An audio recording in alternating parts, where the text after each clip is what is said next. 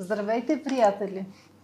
Тази вечер ще си говорим по една изключително актуална тема за пост-ковид синдрома и за това как бихме могли да се справим по-лесно и по-бързо с него. Наш гост е доктор Стоян Везенко. Здравейте! Той е добър познат на читателите на списание 8, тъй като много отдавна се познаваме, много теми сме разработили, бил е наш лектор. Заедно разказахме за вредата от прекалените компютърни игри, за биофидбек, но тази вечер отново ще си говорим за биофидбек и за неврофидбек. Да. Да, ти сега ще обясниш каква е разликата и въобще какво представлява, защото някои със сигурност не са чели броя. И искам да кажа, че наистина, може би всеки един от вас а, знае, срещайки се с приятели, че пост-ковида наистина напоследък много, много тормози хората. Като че ли мина вълната, но сега трябва да се справим с тези последици. Точно. Според една публикация, 20% от хората, които са прекарали, а по мое наблюдение може би и повече, минават през този пост-ковид синдром, като по-често той засяга жените. Не знам защо, може би ти ще обясниш, това е, това е твоята хипотеза. И аз предлагам направо да започваме, да, без големи овертюри. Може би само да кажем, все пак да те представим на зрителите, че а, господин Везенков има магистърска степен по молекулярна биология, както и ерготерапия. Ще обясниш какво е. Той е сертифициран неврофидбек терапевт, автор на книги, лектор страната и чужбина, ръководител на изследователски център за приложни невронауки и бивш декан на факултет Обществено здраве, здравни грижи и спорт в Югозападен университет. Добре дошъл още веднъж. Добре заварили. Благодаря за поканата. А, да, наистина най-добре е директно да се, така, да се впуснем в темата, защото е много сериозна. Аз от година и нещо така много щателно изследвам и наблюдавам това явление. Сигурно съм, да, да. Защото в центъра идват а, така и, и продължават да идват хора, де-факто с а, този синдром.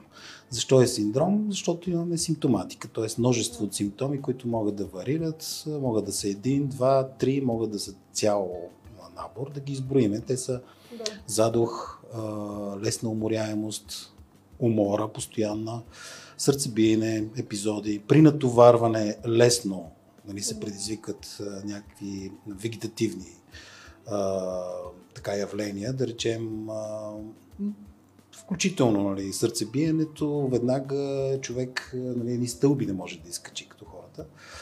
А, включително болки в корема, главоболия се появяват а, и все в тази посока, чисто телесна симптоматика. И интересно е, че даже тези, които симптоматично по-леко са преживяли COVID, при тях се наблюдава по-продължителен период от време тази симптоматика. И тук мога да отбележа, че вече в най-вече Централна Европа, но по принцип в, в по света, вече има такива групи за терапия, организирано, защото много сериозно се изследва този синдром. А, именно заради неговите странности бих казал. Значи по-ниска, т.е. по-леки симптоми по време на боледуването, а след това по-продължителни и по-тежки а, а, симптоматика, която се бърка с а, много, нека да започнем от тук, много прилича на, на паникатаки и паническо разстройство. Само, че не предизвикано от психоемоционални фактори или социални, конфликт с половинката или масовата психоза от медии и така нататък, а реално от самата, самото въздействие на вируса върху а, на чисто телесен план, включително и нервната система. Знаем, че ниското, ниското а, кислородна, насищане на, кисло, да, на, на кръвта с кислород е един от симптоматиките де-факто, а, което а, реално, директно, ама а, буквално на тъкано ниво, предизвиква тази, този симптом на задух. Нали? И след това тези, тази симптоматика, която описах току-що, също може да бъде провокирана в, по време на самото заболяване. Обаче вируса ги предизвиква. Тоест, това експониране, че се създава масова психо, психоза и че хората изпадат в паника и, и нали, развиват тези панически а, атаки а, от медиите, от непрекъснатото споменаване на, на заболели, Не е жертви и така нататък. Не е само това. Тук а, абсолютно бих казал, че се преекспонира, защото хора устойчиви на това, обикновено това е нещо, което наблюдавам много сериозно, изключително устойчиви хора, а, преживяват същата тази симптоматика на панично разстройство, предизвикано от вируса и след това пост-ковид де-факто състоянията. И направо са разтърсени и разклатени. Тоест тази масова психоза не е от вчера. И не е само по COVID, знаем. А според теб на какво се дължи? Имаш ли обяснение? А, значи, веднъж първия, първия голям проблем е, че а, стимула би го нарекал или фактора е слаб. Тоест, а, за хората, които имаме, примерно, когато е някакво силно въздействие, имаме, тогава имаме еволюционни механизми, които тялото веднага впряга и а, започват защитни механизми в, в, две посоки. Едното е активизиране, мобилизация, а другото е пасивно, нали? т.е. имобилизиране, Да, да. за да може опасността да мине. Примерно при една вирусна инфекция имобилизацията е нещо нормално, а, за да може да не се разпространява вируса нали, в натъкано и а, органно ниво. Но в следващия момент имаме мобилизация, да речем, т.е. имаме изградени механизми спрямо вируси от както свят света, от както човек съществува. Въпросът е, че тук стимула и въздействието е по-слабо. А, а към по-слабите въздействия реално не се отключват тези резерви. Той има един прак, в който ако, ако въздействието е по-силно, тогава защитните механизми Ама как по-слабо, като хора се оплакват, имат Да, да, едва ли не Те, са направили... да, но на тези, тези случаи реално имаме по а, а, този пост-ковид синдром, разбрах. за който Го говорим в момента, го няма. Разбрах, да. Именно тези, които са а, а, по-сериозно са преживели COVID, реално са се справили и организма Разбрах. някакси вече е така. Да, да, да, да. А при по-слабата симптоматика, и то при доста млади хора се получава същото, а, нали, този синдром се развива, стимул е слаб, въздействието е слабо. Обаче имитира много интересно, пак ще кажа, точно страхови, тревожни и панични състояния. Ама директно въздействието на вируса. И а, когато човек го подцени това нещо и го даде на психоемоционална основа, е, нали, това е съвсем нормално, когато постоянно нали, говориме за, а, за нали, преекспонира се въздействието на социалния фактор, а реално всъщност имаме директно въздействие на вируса, който имитира това, а, тези състояния. Това е особеното, нали, което наблюдавам.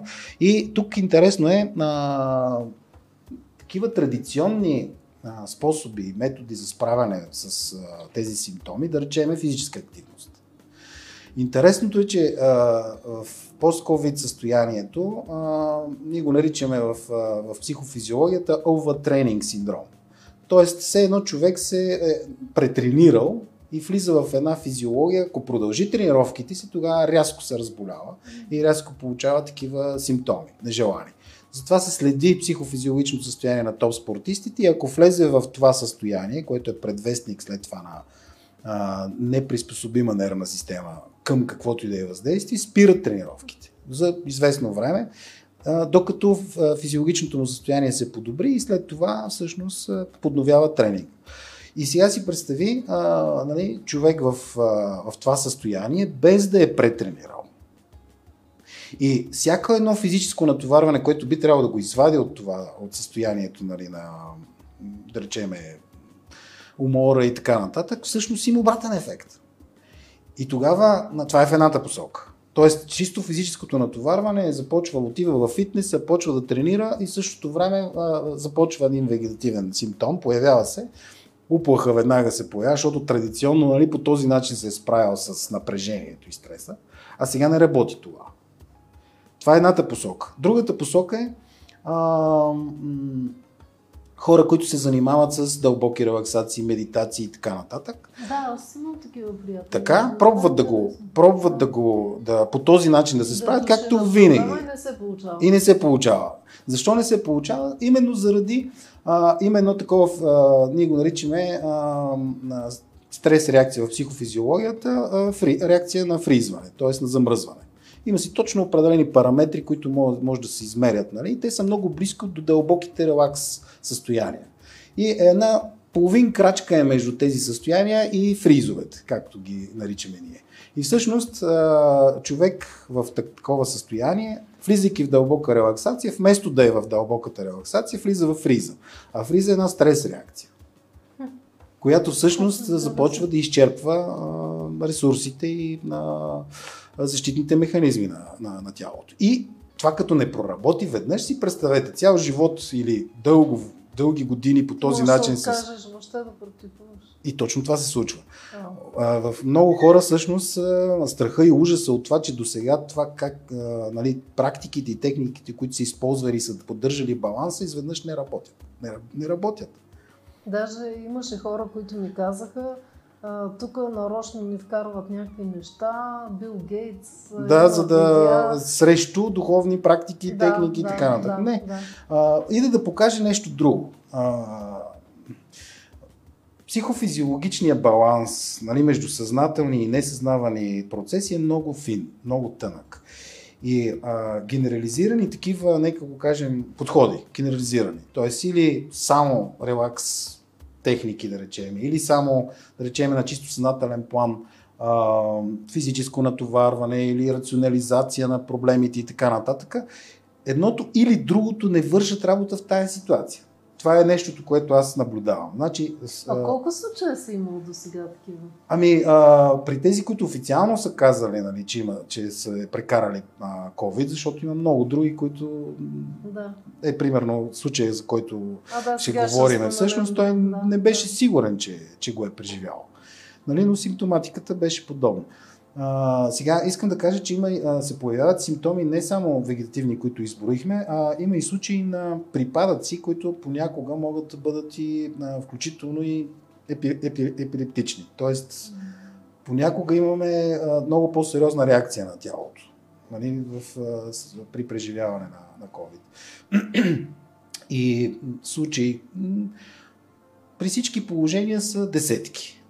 Нали, нямам, не, не съм ги броил и да, нали, не съм се подготвил от тази гледна да, точка. Да, интересно, ако ги а, селектираш. И... Може, да, може, но това е от човек, когато е, знаеш, да, да. Да, потънал в работа, за съжаление няма време да се публикуват, да се оформят и да се така в публикации случаите. Наистина много интересни и всякакви случаи. Но, но това наблюдавам. Тези две, да, две да. групи.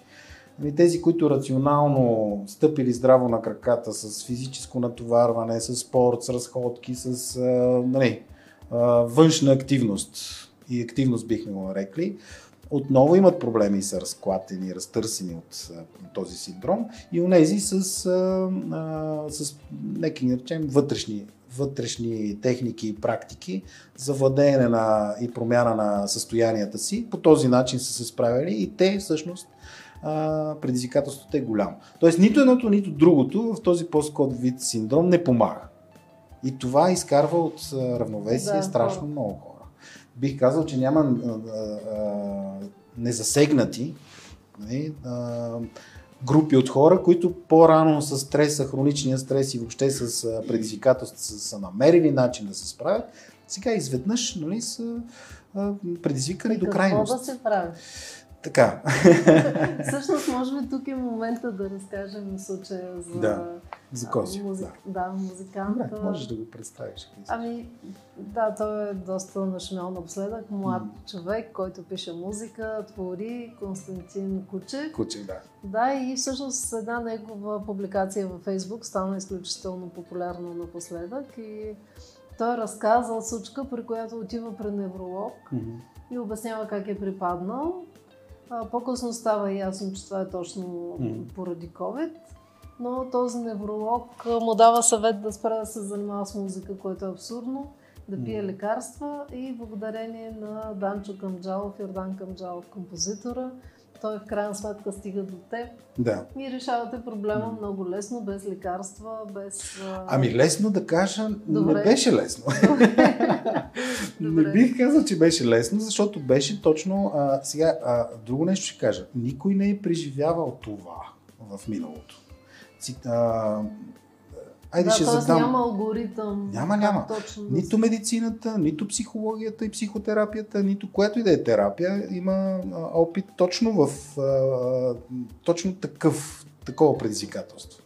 Може би а, само малко да обясниш какво представлява биофидбек, Добре. защото не всеки все пак е Добре, а, но преди това ми се иска отново да, Да, отворя добре. а, това, че не е леко. Нали? Добре. Защото аз още веднага, когато първия локдаун а, удари, казах, че последиците за психичното здраве на човека ще бъдат много сериозни. Защото ние имаме стрес а, тестове, нали, които ако имаме една, а, две сериозни промени в начина си на живот, ги оценяваме и казваме, да речем, има сериозно а, така, риск, да речем, за здравето на човека. Ако се берат 4-5, със сигурност ще има някакъв, някакъв симптоматика, ще се появи. А когато повечето от социалните и психични, въобще начина ни живот, който познаваме, изведнъж се смени изцяло, нали, това е а, от само тази гледна точка и в психофизиологията се знае много от отдавна, а, предизвиква мощна, а, мощен стрес, който се хронифицира и си представи, нали, ту го няма локдауна, връщаме се към старото, след това пак удря и света вече не е същия, реално. На, нашия живот вече не е същия. Да, ние имахме едно интервю с Брус Липтън и той каза, че истинската пандемия е страхът всъщност. Така, но а, страхът е реален, Да. защото живота, който живеехме, вече не е, не е този. И ако сме... Това е все едно промяна въобще на, на, на обществения строй, ако, ще, ако щеш. Нали? А това не е обществен строй, то е всички аспекти на живота всъщност са променени. И това е жесток а, предизвикателство към а, адаптационните и, и приспособителни механизми на психотелесен план. И тук не, въобще не трябва да го подценяваме това. Да. Само този фактор. Нали, Вируса и реалното неговото въздействие върху нервната система и върху чисто на, на тъкано ниво е отделно. Но смяната на начина на живот на, на хората всъщност е Да. най-сериозният рисков фактор за здравето ни. Включително нали, а, а, при хроничен стрес същите тези симптоми, които описваме като пост-ковид, нали, също са там. Една а, при посттравматично стрес а, а, нали, нарушение, а, посттравматично, между другото, също прилича, освен на паническото разстройство, и на, точно на, на много сериозна преживя, преживяна травма, без да има такава. Нали, някакво вирусно нали, така, инфекция, преодоляваме го и след това и казваме, подценяваме тези симптоми, както е при точно посттравматичното разстройство. Нали? Там травмата е ударила, променила е функционирането на нервната система и ние пак с традиционни класически нали, неща искаме да или решения да преодолеем. Ще мине. Обаче то не минава, то се задълбочава. Кажи Точно какво както е. да се прави. Давай се същество. Така. И при Косио, да речеме, при Да. случая с Косио, а, значи трябваше да, да, да пипнем, както аз изразявам, почти всички а, нива на функциониране на човека. Като започнем от чистата физиология, след това на емоционален план, а, на ментален, социален, ако щеш, като взаимоотношения, дейностите, това е ерготерапия, за което, което споменах.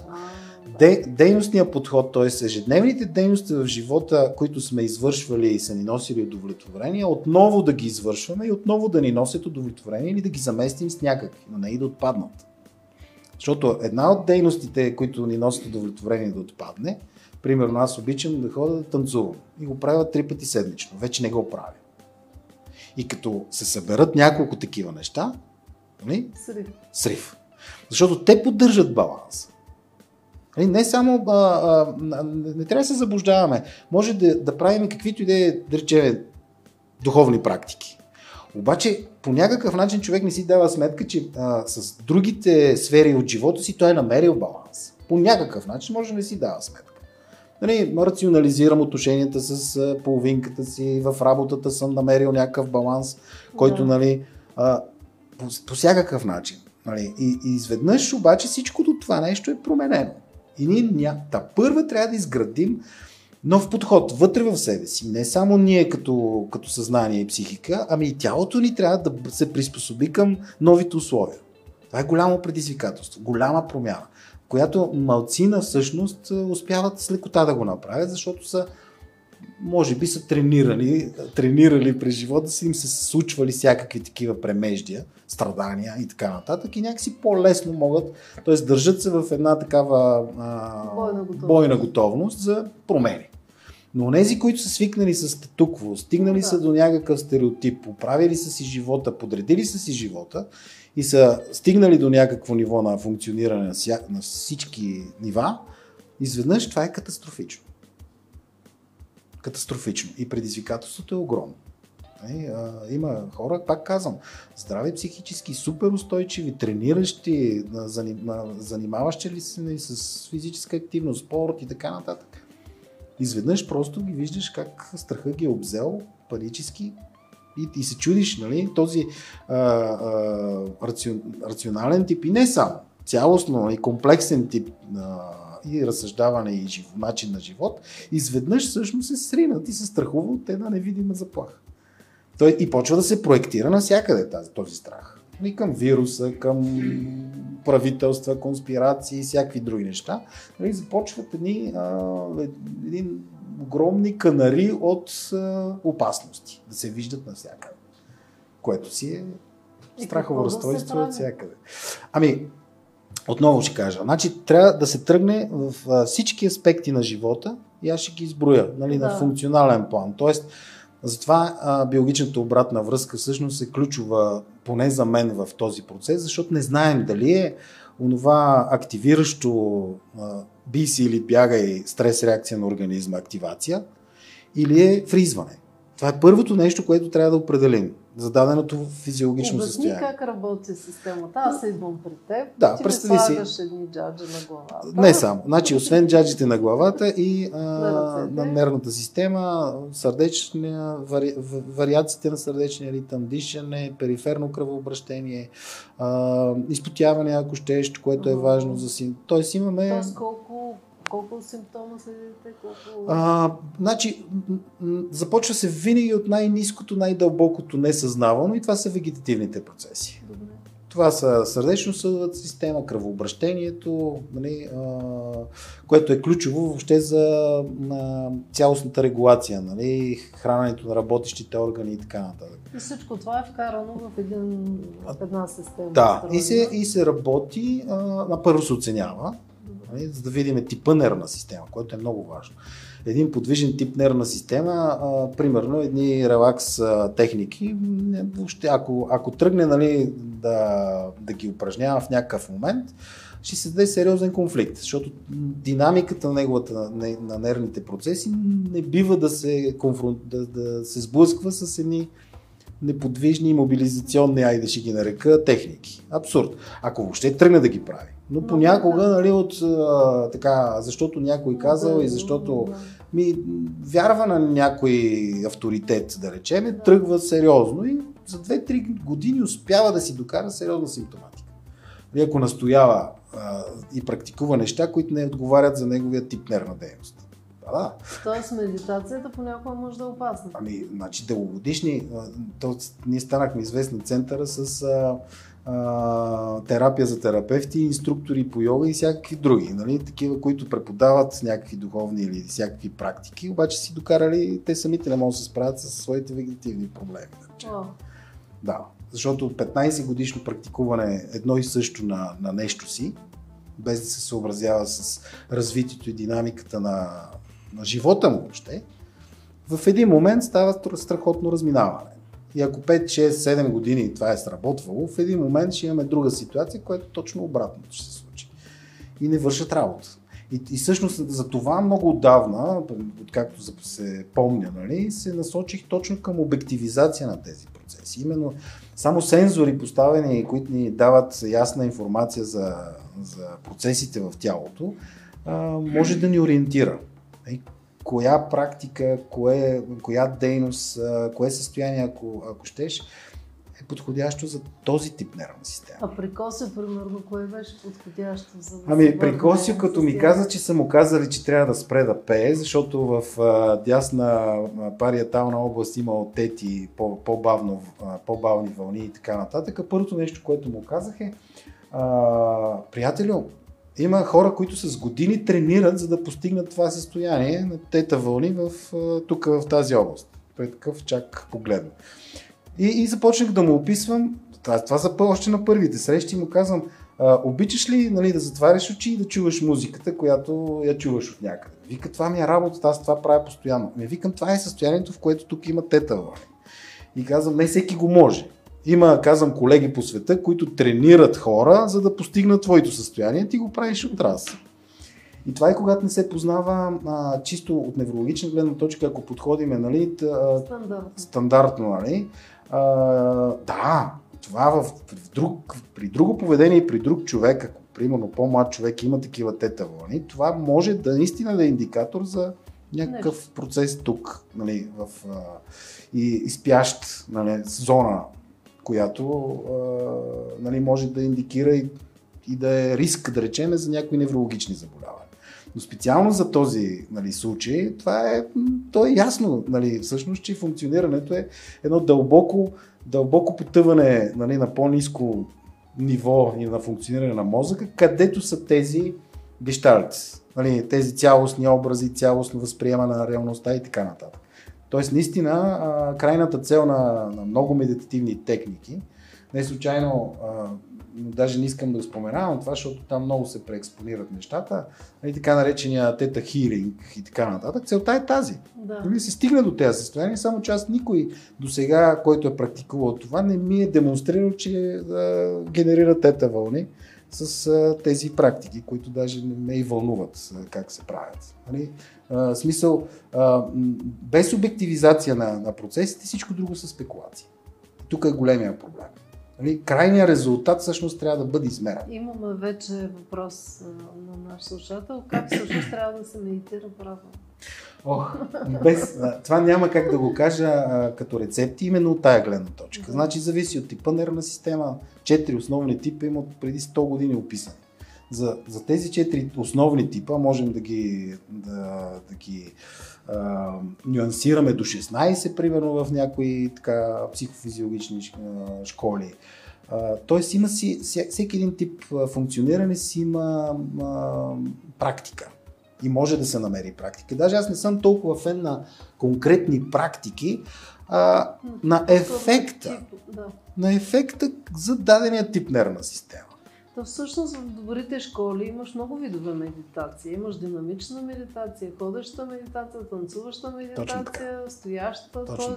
според типа, може би... Не Точно така. И а, аз тук веднага ще си позволя да го да, да кажа и да призова всички, които имат уклон към медитативни практики и така нататък. А, нека не следват рецепти, а да слушат тялото си. Ако, ако не, да дойдат на, да, да ги измерим. Аз се спомням преди време, когато правихме да. с теб материала и същото нещо въжеше, въжеше и за дишането. Да, точно. Защото обикновено, когато отидеш на йога mm. или на някакви други практики и ти се казва дишай. Точно така, дълбоко дишане 9, и така нататък. 5, Де, да, да, 4, да. 5, 16, 20, както да, аз се шегувам. Нали? Да, всеки път да. е различно това, всеки което път е различно. А се оказа, че всъщност всеки човек има индивидуален ритъм. Резонантна чистота е нарича. Да, при който всъщност съвпадаха на артериалното налягане, на сърдечния ритъм, пулсациите и дихателния влизат в резонанс и имаме и всъщност друго състояние. е, че може това нещо, че това нещо се визуализира. Абсолютно, човек го вижда. Човек го вижда, т.е. няма лъжа, няма измама. И го усеща и то е доста по-различно от, от дълбокото релаксирано състояние. Да. Значи това е едно, този резонанс, един немски психофизиолог го е открил преди 1991 година а, това подготвя нервната система да, да се промени. Т.е. прави адаптивна, обучаема.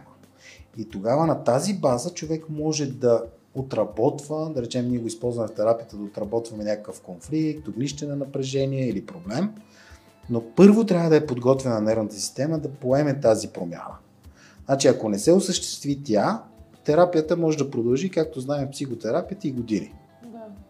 А при нас няма случай, който да е продължил повече от 3-4 месеца. Аз спомням, тогава имахте много, много драстични случаи на хора, които смятаха, че абсолютно са им да. лечими Ние сме много често последна инстанция, реално. Наистина? Еми, на хора, които не искат лекарствена терапия, да които са опитали всевъзможно, каквото и да е там, включително всичките... Разкажи за някои по-интересни случаи, много интересно. Е, според мен... Не, не като хора, да. с анонимно, просто да, като да. случай. Мисълта ми е, че това може, може да, да, да, да го проверят хората, да, да го почитат. В центъра имам доста описани случаи. А, по-скоро, ако искаш да се върнем пак на Косио, защото Добре. той наистина дава идея пък Добре. за такива случаи. Добре. А, значи, а, ако не се пипне, т.е. ако човек не, не овладее баланса на всички нива, биопсихосоциален план, нека го наречем най-просто, те са има и междинки. А, тоест, да няма място, където да има, аз ние ги наричаме Язва. дупки. Да. да. Дупки. Да речем... А... Да ти изтича енергията. Еми, или, или всъщност да създава постоянен конфликт вътре в мен, като нещо нерешено, като нещо а, непрекъснато тормозещо. А, докато не се реши това, всъщност а, ние сме уязвими към всякакъв вид въздействие. Да. Ами, дали ще е вирус, дали ще е някаква а, психична атака или, или наше натоварване. Тоест, да. ние да се натоварваме, постигайки целите си, искаме да постигнем нещо и се натоварваме. Отново, а, това е рисково, когато има такива заещи дупки. Сега, няма да изпадам в подробности, но реално а, имаше, имаше един стабилизирахме състоянието му, но докато стигнем до реално наистина дълбоките му проблеми и неща, които наистина го вълнуват, а, прилича малко на психотерапевтичен да. подход, но реално си го представи, когато говорим за някакъв проблем, а, аз виждам и наблюдавам и, и човека наблюдава сигналите.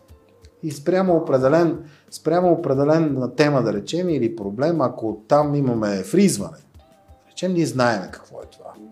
Тоест, може да е травма от детството, той веднага почва да си спомня, ми да, първия път, когато ми се случи нещо подобно, нали, аз описвам какъв, какво е функционирането при, в различни ситуации, обикновено си спомнят такива в ранно детство, травматични събития, нали, които са реално а, вкарват нервната система в това функциониране и то става вече модел и във всяка критична ситуация се извиква този модел. Да, бъдемовидното тяло е така, спомена. Така. И, и реално това функциониране го виждаме и се учим това нещо да го преработим. Преработвайки това функциониране, той преработва и травмата. И това веднага се вижда на екрана, може да. веднага да го Точно така.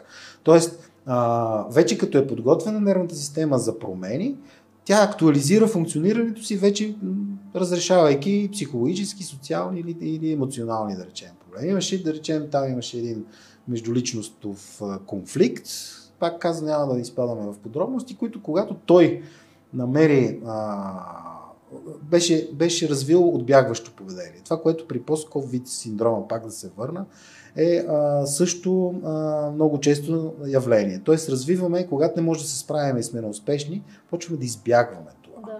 А избягването реално заковава не, проблема. Напротив, усилва го. Усилва го проблема.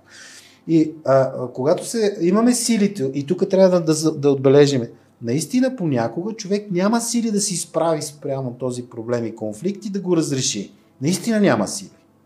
Няма ресурсите. Да. И нашата задача е да, да увеличиме тези ресурси, този капацитет на нервната система, за да може той да почувства тази увереност и тази сила вътре в себе си, за да подходи въобще към този проблем. Иначе ще го заобикаля, ще го избягва и, и защото инстинктивно вътре в себе си разбира, че няма ресурси. Да? Да. Просто няма ресурси. Това е съвсем нормално поведение. Ако трябва, примерно, ако тръгнем а, генер, така, генерализирано, нали, класически, да речеме, някаква духовна практика ще ти каже, да речеме, конфронтирай се. Да речем. Или психотерапевтът ти казва, конфронтирай се. аз нямам ресурсите за това. И, го, и, и, и цялото ми същество го, го осъзнава това и го чувства. Значи ние първо трябва да, да създадем този капацитет, за да може в един момент човека смело да, да, да се изправи и да, и да актуализира. Тоест да, да преработи този проблем или конфликт. Тоест, има много такива тънки моменти в, в терапевтичното изкуство, както го наричам, за да може наистина да се осъществи една желана промяна. И всякакви такива, бих ги нарекал, догматични представи и подход, реално а, не вършат работа. Особено сега с този пост-ковид синдром, както казах. Тоест, виждат се, че догматичното мислене в терапията и въобще като отношение а, към а, начина на живота и въобще към живота не върши работа.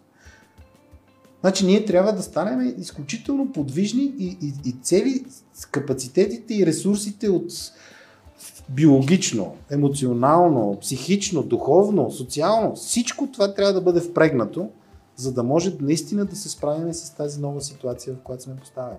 И тук аз не виждам някакви конспирации и всякакви такива нали, зли гении, които искат да унищожат човечеството. Е а, толкова голямо предизвикателството, за да, за да ни предизвика да погледнем комплексно на живота. И да няма някоя област и функционирана от нас, което да бъде изключено. Тоест има си и ползи от Огромни този ползи. COVID. Огромни ползи. Да, да. Да, а, смисъл точно в тая посока, че да, а, да неизбежно живота, вече. Да си решим раните. Именно. И комплексният подход става вече да. бял стандарт. Да. Не, вижда се, че медицината също дига ръце и казва, това е, което може да направим. До тук сме. Да. А, психотерапевтите виждат, че трябват познания по физиология. Телесни, чисто телесни. Да. Нали, функционални. Не може без да познаваш функционирането на тялото а, да решаваш сериозни проблеми психичен, психично естество. Не може. И това се вижда. И много колеги го виждат. Те, те го прилагат, успешни са, но те самите прегарят, да речем, не могат да се справят с собствените си проблеми. На чисто телесен план. Добре, а колко души в България правят това, което се случва при вас? Ами сега, сега завърши едно обучение, което а, така дигнахме много сериозно летвата. От септември месец започна. От започналите 15 човека оцеляха накрая. Седем от които реално работят и ще работят четири. Много малко. Много малко. И а, в следващата ни стъпка е на входа даже още да отсяваме хората, защото тук наистина се изискват комплексни знания. И искаме наистина да, да, да, да наистина да вдигнем летвата много сериозно и, пред, и да знаят хората, че има, има такова нещо, което изисква знания по медицина, айде да не казваме медицина, но чисто телесни, анатомия, физиология, психология. Дълбинна психология, включително динамика, психодинамика. Включително, бих казал, много сериозно мисловни способности и сериозно критично мислене, за да може човека всъщност няма, няма етап, в който да кажем, е, това е завършения терапевт. Не. По-скоро трябва да бъде то, така добре а, да влезе в парадигмата на непрекъснато учене, това е крайната ни цел, за да може каквато и да е нова ситуация, да може да генерира иновативни решения които ги няма а, до този момент. А не може ли, примерно, в медицинските университети това да се включи като част от програма? И, ами, сега имаме един... да се използва много Да, сега имаме един така общ проект с медицинския в Плевен.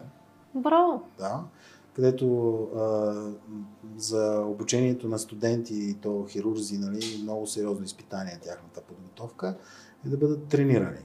Нали, а, защото много сериозно текучество има и се отказват.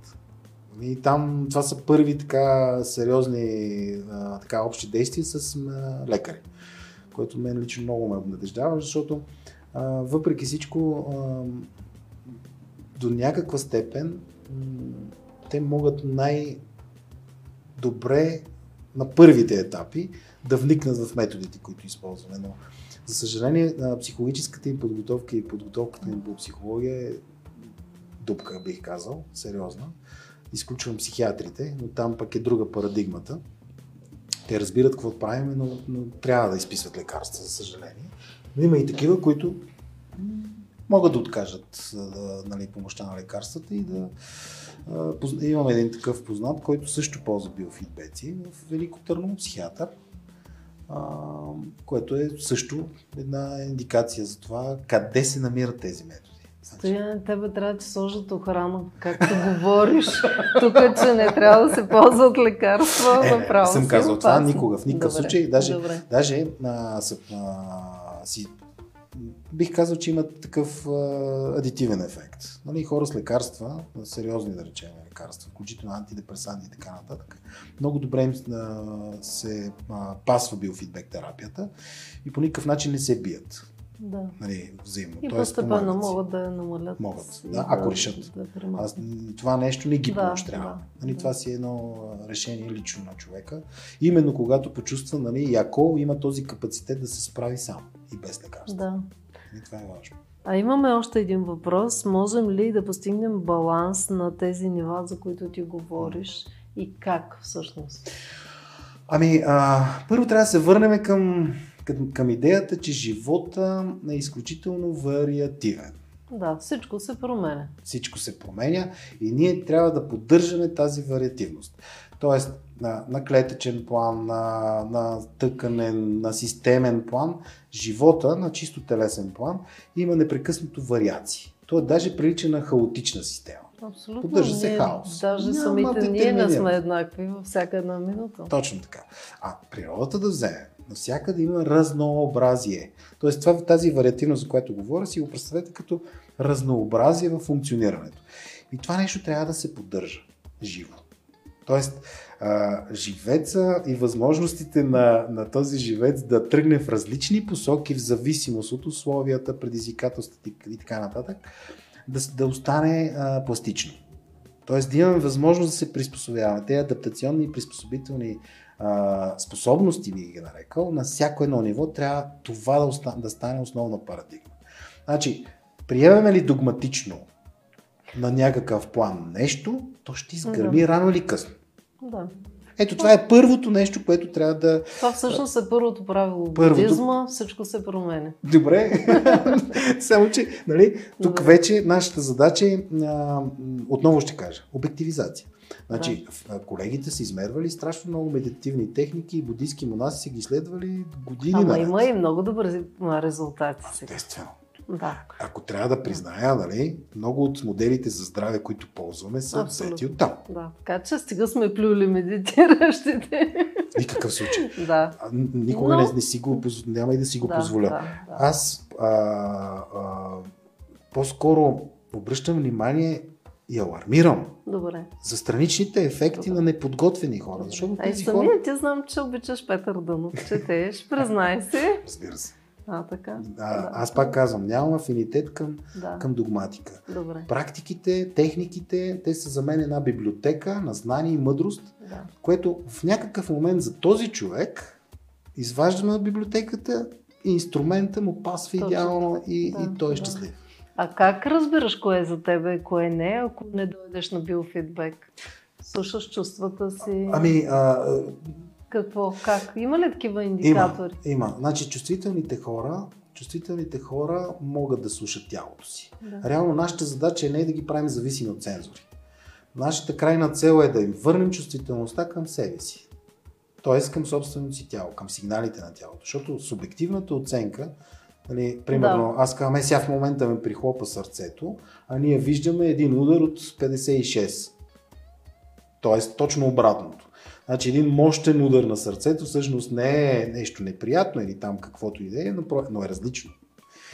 И един мощен а, вагусов удар, както ние го наричаме, на спокойствие. Обаче, защото е по-бавен, е по-мощен и човека го усеща. И това го притеснява.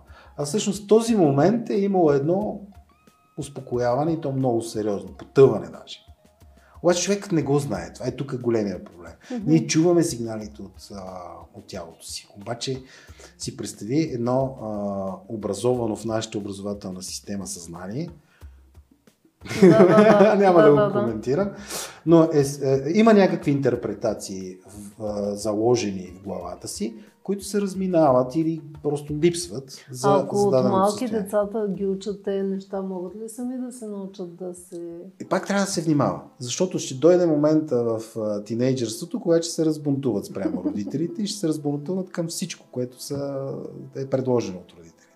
Така че трябва да се внимава много, много с опита да се възпитат по определен духовен начин. Не, децата. не да се възпитат, да се научат да се слушат тялото. А, да, да, да. Разбира се. Разбира се. Но отново, да, да. Значи, а, идеята всъщност е да се върнем към естественото развитие на цялостния да. човек.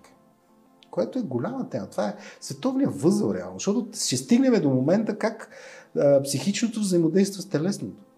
Никой не е разрешил този възел. Говориме наистина за който и да дадете, нали, и да си дадеме като пример, не е разрешен този възел. Може би просветлените. Надявам. И то за себе си.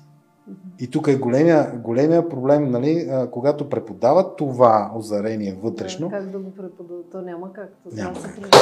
Да, Именно. Да. Трябва да бъде преживяно лично от всеки човек и, и тук колкото са хората, толкова са пътищата и начините за намиране на този баланс, за който говори нали, нашия, нашия зрител. зрителка. А, тоест, балансът трябва да се усмели човек задължително. Думата е да се усмели да намери своя път. Не да следва нечии пътища, независимо какви авторитети са. Е, последен случай, един от последните случаи в момента е актуален, нали, работим. А, работиме най-вече върху, върху проблема да се довери, т.е. авторитета, ама този е казал еди какво си, ама еди кой си е казал еди какво си. Ма викам работи ли? Не. Айде, айде, сега, айде сега да намериме своето. Значи, м- да се осмели защото освен чисто телесно, интуитивно, емоционално и това сензитивно, за което спомена ти, трябва да има и една мощна, бих я нарекал, азовост. Тоест способност да Но взимам е решение. Да, не е, да, не е. е да взимам решение, да понасям, а, а, да видя какви са резултатите и да предприема коригиращо или някакво друго действие. Но решителност. Решителността обаче не е свързана с тази сензитивност, за която говорим. Тя е една азовост. Това е а, наистина носене на отговорност за това, което сме, какви решения а, взимаме и резултатите от тях, последствията от тях. Трябва да го има това. И да не се притесняваме, че ще сгрешим. Не, опитваме, не, няма грешки. Има опити. Така, но и постоянно да търсиме, реално отново да, да, на, на, на чисто азово ниво, да поддържаме тази вариативност. Да изпробваме неща. Дори понякога аз го наричам, имаме няколко неща ни водят в една посока, ами ще ги огледам, ще огледам тази посока и ще направя точно обратното. За да мога да поддържам, де факто да опипам нещата, се осмеля, Нали, да направим нещо различно. Не, не говорим за девиантно, нали, така и. Е, не, да, да, да. Нали? Да, говорим да, за различно да. от естественото. Да. Така че а, в, на всички нива да се върне тази пластичност. Това бих казал като условие да се, да се намери този баланс. А, имаме също така един въпрос. Кой може да участва в обученията, които ти правиш? Спомена някой. Споменах, да, но а, най-вече да са обучаеми хората. ще се засмея, защото а, първото нещо, което тестваме е точно а, за способност да се освояват не само знания, а да бъдат наистина настроени самите те да се променят. В обучението първата ни задача е ние работиме с самите, а, самия бъдещ терапевт, работи върху себе си. Месеци наред, три месеца. Тоест, той самия трябва да овладее сигналите, които вижда които ще учи след това другите да, да ги овладява. Да. Тоест самия, самия човек трябва да постигне този баланс въобще, за да се изправи пред хората и да, да споделя. Ние даже терапия бягаме от това понятие, защото е споделяне всъщност на това, което, което аз преживявам. А ти имаш ли интересни преживявания, когато за първи път го направиш? А, за първи път, да, и продължавам, защото то, то е неспирно. Мисъл, а, няма биофидбекър, който да не прави биофидбек върху себе си. Е, това, това е начин на живот вече, начин на мислене, защото фидбек означава обратна връзка. Да. Тоест аз винаги имам обратна връзка от това, което се случва с мен, в мен и коригирам постоянно. Но сядаш ли за уреда? Разбира да се. Наистина? Е, да, всеки ден. Всеки ден? Почти. Айде, когато имаме така, ако е натоварен ден, не. Трябва да имаме обратна връзка от това, което се случва. Защото пак казвам, в някакъв момент реално а, субективното почва да мърда, т.е. да става по-различно от това, което реално се случва в нас. А, Арогантно е да, си, да, да се мисли, това сега ще го кажа на всички, арогантно е някой да си мисли, че познава живота. От друга страна пък ти ставаш зависим от някаква джаджа там, всеки ден да се тестваш. Аз съм изследовател. Тоест ти го правиш от любопитство по-скоро. Изследва. Даже не е любопитство, а изследвам. Да, изследвам, да, изследвам. Да. Тоест, това е втория, второто условие да, да, да намериме баланса. Трябва да станем изследователи в себе си, в света и въобще в живота. Да.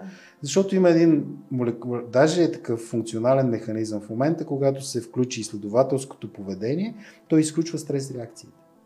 Това го има. Тоест, те са взаимно заменяеми. Ако, ако тръгна да се уча, това изключва стрес. И обратно, ако съм стрес, ситуация, стрес състояние и реакции бушуват в мен, не мога да уча. И това от ранна детска възраст трябва да се възпитава. Има ли случаи на хора, на които не можеш да помогнеш? Да. Да? да. Това са хора, които са свикнали а, на готово да се штракне еднократно действие да се направи и да се реши проблема. Аз ги наричам хората на еднократните действия. Нали, пивам хапчето, симптома заминава. Нали, ама то не е само до хапче. То е начин на мислене. Идвам при теб, ремонт... аз съм кола, автомобил, механизъм, штръкни тук шарнира или еди какво си, замени го, за да мога да си продължа да си живея по този си начин, който си знам. Тоест, на такива хора няма как да се помогне. Значи те не разбират, че последицата, т.е. този симптом е следствие на начина на живот, който водят. Те не искат да го променят, те искат да махнат симптома. Затова медицината процъфтява. Затова това мислене процъфтява. А увеличават ли се търсещите хора, които пък търсят вътре в себе си? Да, но а, при нас общо взето имам огромен процент от хора, които пък бих казал а, альтернативните пътища не са ми помогнали. Mm-hmm. Нали, това е... Защото човек, окей, отказвам се от медицинския подход, защото искам нещо да, по-различно, да, нещо да. по-комплексно. Обаче пробвам това, това, това, това. Не успех. Удрям на камък. И тогава на къде? Нали, представи си, сега от медицината може да отидем в альтернативи, там години наред да държиме без да знаеме как баланса, изучавайки нови неща докато изучаваме нови неща, ние, както казах преди малко, всичко е окей. В момента, когато си изкушим да кажем е, това е, симптомите идват.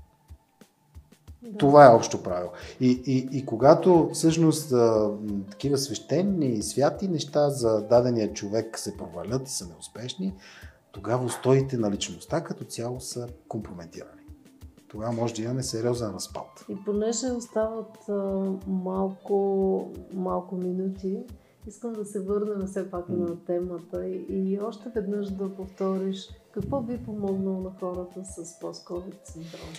А, значи да не подценяват ситуацията в никакъв случай. Добре. Отново, като пак ще кажа, а, нещата могат, т.е. симптомите могат с времето да се осложнят, да се добавят нови и да, станат, да се превърнат в модел.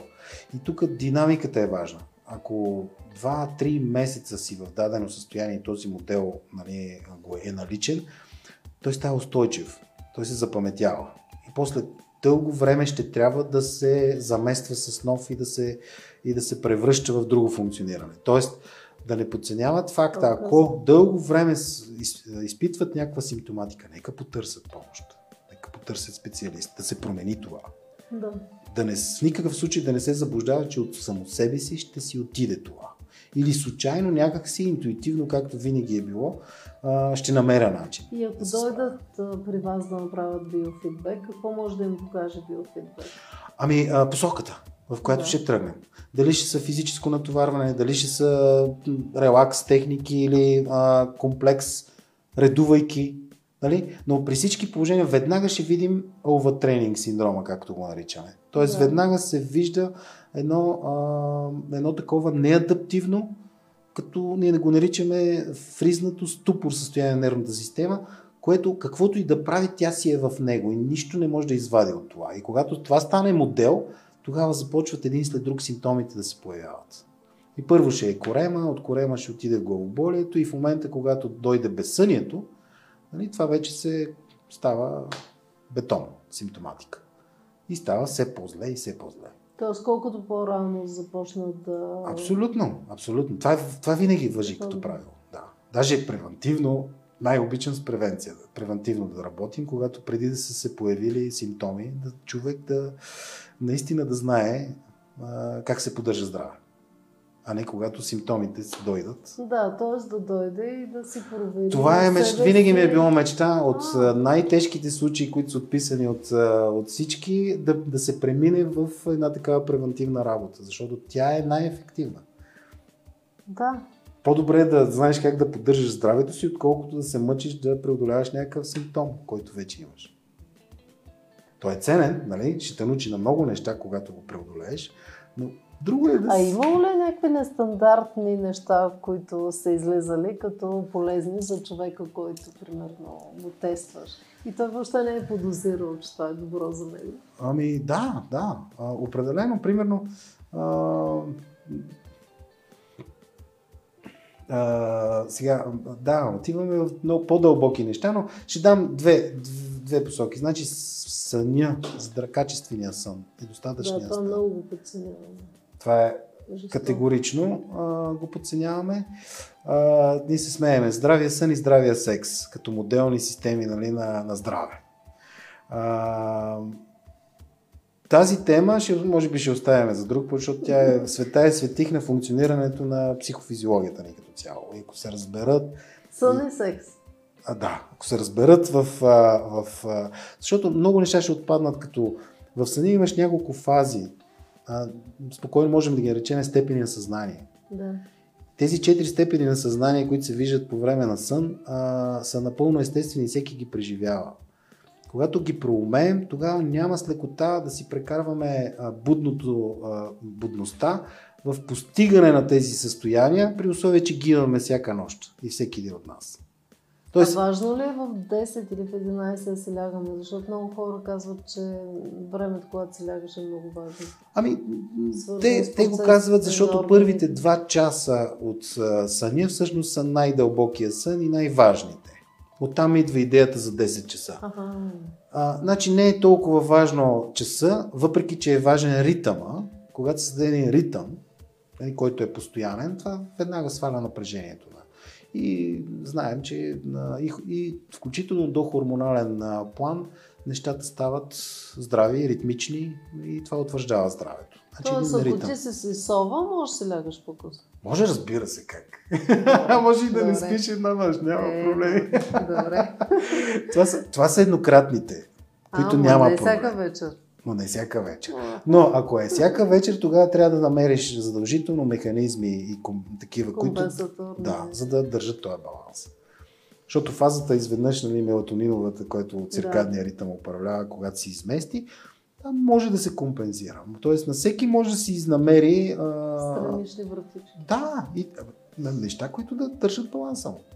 И имаме също така въпрос на нас. Защото е много важно само да добавя, Да, защото, защото а, не спейки през нощта, постигайки на социален план това, към което се стремиш, е толкова важно, отколкото да си лягаш 10 часа.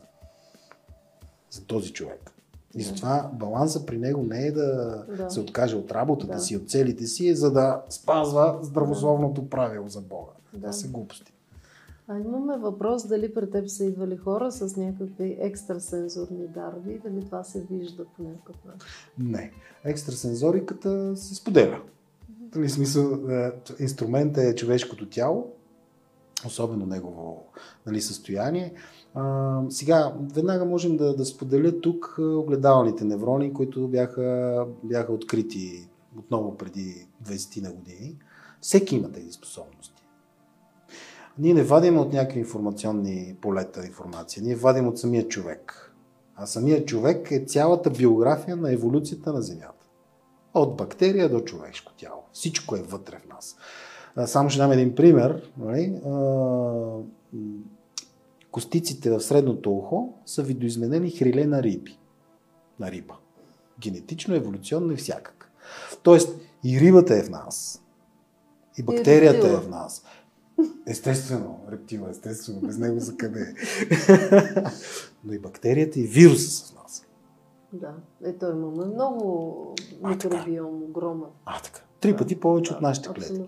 Тоест, А, те са и цензура за, за баланса в природата. Без бацилите няма да има баланс в природата. Така е. А, така. И в нашето тяло включително. Тоест, освен всичко останало, нали, биология, психика и така, така, така, трябва да сме много благодарни на микробиома си за това, че сме живи. Тоест и на цялата природа, естествено, в един момент трябва да, да, да разшириме този баланс и всички участници. Тоест живота на Земята е целокупен. И не може така да се... Нали, аз ще съм здрав за сметка на всички останали.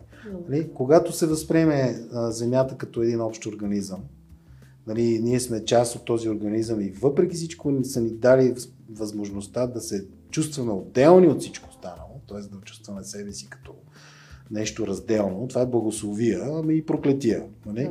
Защото реално, всъщност, от тази отрова, каквато е биосферата на Земята, се, сме се пръкнали като, като същества и се пръкваме непрекъснато. Но а, това е вече отношението а, човек-майка.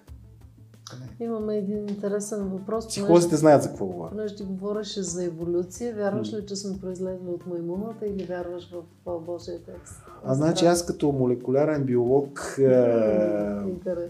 А, съм изучавал в университета си седем еволюционни теории, от които една е Дарвинова включително пан, спермия и така нататък, да. се изучават в университетските курсове. Тоест всички тези идеи нали, са, са подложени сериозно на, на, на изследване. И знае се, че бактерии има по целия космос. Спори или в някакво такова състояние. Тоест идеята за панспермия, че живота не е само на Земята, го има някъде. Но пак остава въпроса, кой е създал живота. Да, естествено. Така, така. И тук вече, защото науката спира до някъде, естествено, не само биологията, да. а, и физиката включително, не може да сметнем големия взрив в първия момент. Остава на човека свободата да реши сам. Кое е, е онова или философския възглед, или религиозния възглед, или на вярата вътре в себе си, нали, да, да реши кое ще запълни тази празнота на рационалното в нас. И аз не крия, че съм вярващ човек. Нали, това, ако искат това да, нали, да чуят зрителите, няма никакъв проблем да го кажа, защото живота е и ще си остане таинство. Ма живота, е буквалният живот. Нали, клетъчният живот. Телесният, емоционалният, психичният живот е таинство. Никой, нито религиозни а, хора, нито учени хора и на хора на науката, нито философи, нито който и да е решил тази загадка. Нали? Това е нещо, което трябва да, да си го кажем. Нали? Хубаво, ще постулираме един. А, даже наскоро си говорихме, че когато чуя думичката космически разум, се вледенявам. Нали, си представям си един изкуствен интелект зад всичко, което управлява по един супер студен, беземоционален начин всичко, всички процеси, направо настръхва. В смисъл не е моето. Не е моето. Ако, а бил брат старец, който отгоре стои и гледа. Също. Но, но, да, да знам, че имам майка и баща, които са сродни мене, които по техен образ и подобие, някак си, по някакъв начин, това вече дава да възпитава в, семей, в семейни ценности. Това по-ми, по-ми опонира, отколкото а, някакъв виш космически разум зад всичко. Не е моето. Един много конкретен въпрос имаме от Теодора Чурбанова, Чубанова, която пита, може ли да се направи онлайн консултация? За съжаление, ние правим, но а, трябва да се вземе апарат апарати, биофидбекърски апарати. А т.е. тя да има вкъщи, тя за трябва да може ти да... Да, да аз мога да, да, да, да управлявам процеса, да наблюдаваме да. сигнали и да провеждаме сесии. Няма проблеми. Правим го, имаме, имаме е, клиенти от Америка, от Гърция, от Германия, но те купуват апарати. Да, скъпи ли са апаратите? Колко Зависи от... Колко струва? Зависи от задачата, която си поставяме да решим. Защото mm-hmm. има от 3 цифрено до 5 цифрено числа. Средно 4 цифрени. да, Зависи. Да. Зависи от тежестта на симптомите. Ако, а, примерно, имаме сериозна дистония, която трябва да се работи месеци наред, да, вегетативна, струва, да, си заслужава, защото а, повече, повече се дава за всякакви други неща. Но там, там е пък предимството, че всеки ден може да се тренира. Да. И, и, и човек, и не само той, нали, може цялото семейство и така нататък. Има нали, такива клиенти, нали, които решават това да, да се случи, но, но м- в никакъв случай апарата си е апарат. Той сам нищо не може. Абсурд, нали, да не се заблуждават, нали, че могат самички нещо да направят. Има такива, които се нали, решават. Купуват си такива портативни апаратчета и така нататък. А, по инструкции нали, следват разни неща. По-добре да не рискуват. Нали, смисъл да не се въвличат в такова. А, как да кажа, смисъл, колкото и да чете човек, по-добре е да се довери наистина на, на, на опитни специалисти. Да. да. Ми, изключително много ти благодаря за този разговор. Беше ми много приятно. Благодаря и на вас, че бяхте с нас тази вечер. До нови срещи. До нови срещи.